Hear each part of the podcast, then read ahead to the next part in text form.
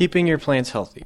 We're talking today with Brian Hudelson, Extension Plant Disease Specialist and Director of the Plant Disease Diagnostics Clinic, University of Wisconsin Madison, Department of Plant Pathology, Division of Extension, and the College of Agricultural and Life Sciences, and I'm Adam Wigger. So, Brian, after this last season's cold snap and the extremely cold winter we had, what should we be concerned about with our plants? Yeah, one of the things I've been seeing quite a bit of, particularly on evergreens, is a lot of dieback from the winter temperatures. So, some of it's just physical cold injury from that cold period we had in late January. Some of it can be uh, dehydration. If the plants didn't have enough water stored internally going into the wintertime, they can actually dry out during the winter, and we tend to see that a lot on yews and boxwood shrubs, those sorts of things.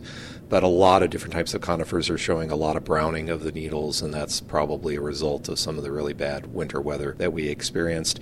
And then on some of our deciduous trees and shrubs, the ones that leaf out in the spring, uh, we did see some death and destruction from that cold snap we had at the end of April. So things started to leaf out we got cold temperatures, and unfortunately, it got cold enough to kill off the leaves that had come out. The fortunate part is most trees and shrubs have a second set of buds, so they will releaf, and then by the middle of the growing season, we won't notice that there's been this cold injury in April. So, will we see any like lasting effects from that, or will it really just be early on in the season? Typically, it's fairly innocuous. Um, what can happen if it's relatively severe? It does take energy from the tree to produce that second set of leaves, so it may stunt the trees a little bit, but it probably won't be particularly noticeable. If we had several years where the same thing happened over and over again, then you might see some real severe effects on the trees, but I expect it to be pretty transient if we just see it this year. Are there any diseases or concerns that we should be worried about now that it's getting warmer out, now that we're seeing more insects? Yeah, one of the things that I've been seeing, I've gotten some samples come in are what are called the gymnosporangium rust. That sounds like a big word, but the, there are three common ones that we see here in Wisconsin. There's what's called cedar apple rust, cedar hawthorn rust, and cedar quince rust. And they're all very visual diseases. So if you grow junipers at all, particularly red cedar, which is a type of juniper,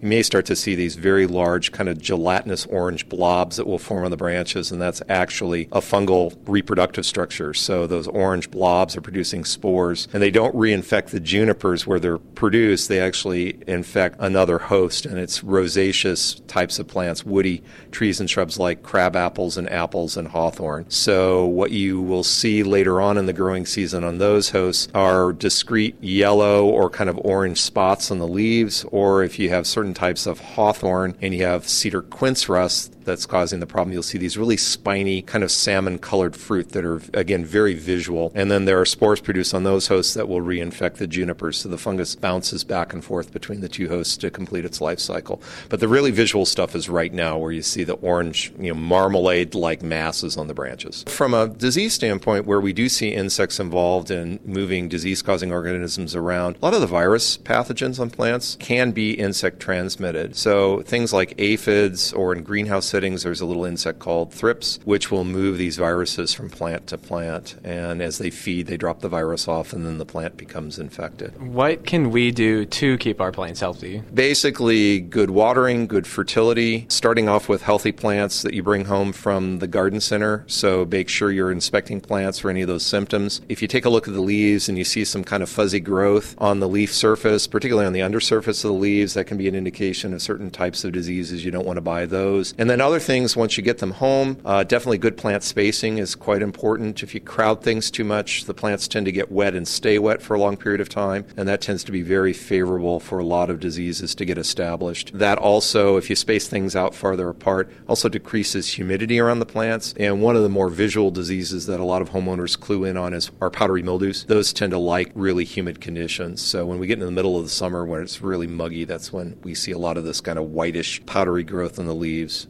and that's an example of a powdery mildew. What are you planting this season? I don't plant a lot. I do what's called Darwinian gardening. So I pick plants, I stick them in my yard, I give them benign neglect, and if they survive, they were meant to be in my yard. And actually, my yard has been described as the cesspool of pestilence because I have a lot of diseases and plants in my yard. I use them for teaching classes. So if you need certain viruses, I can supply those for you. For me, that's great because I need materials to teach my students, and so I can just go into my yard and collect some materials and bring it in for class class.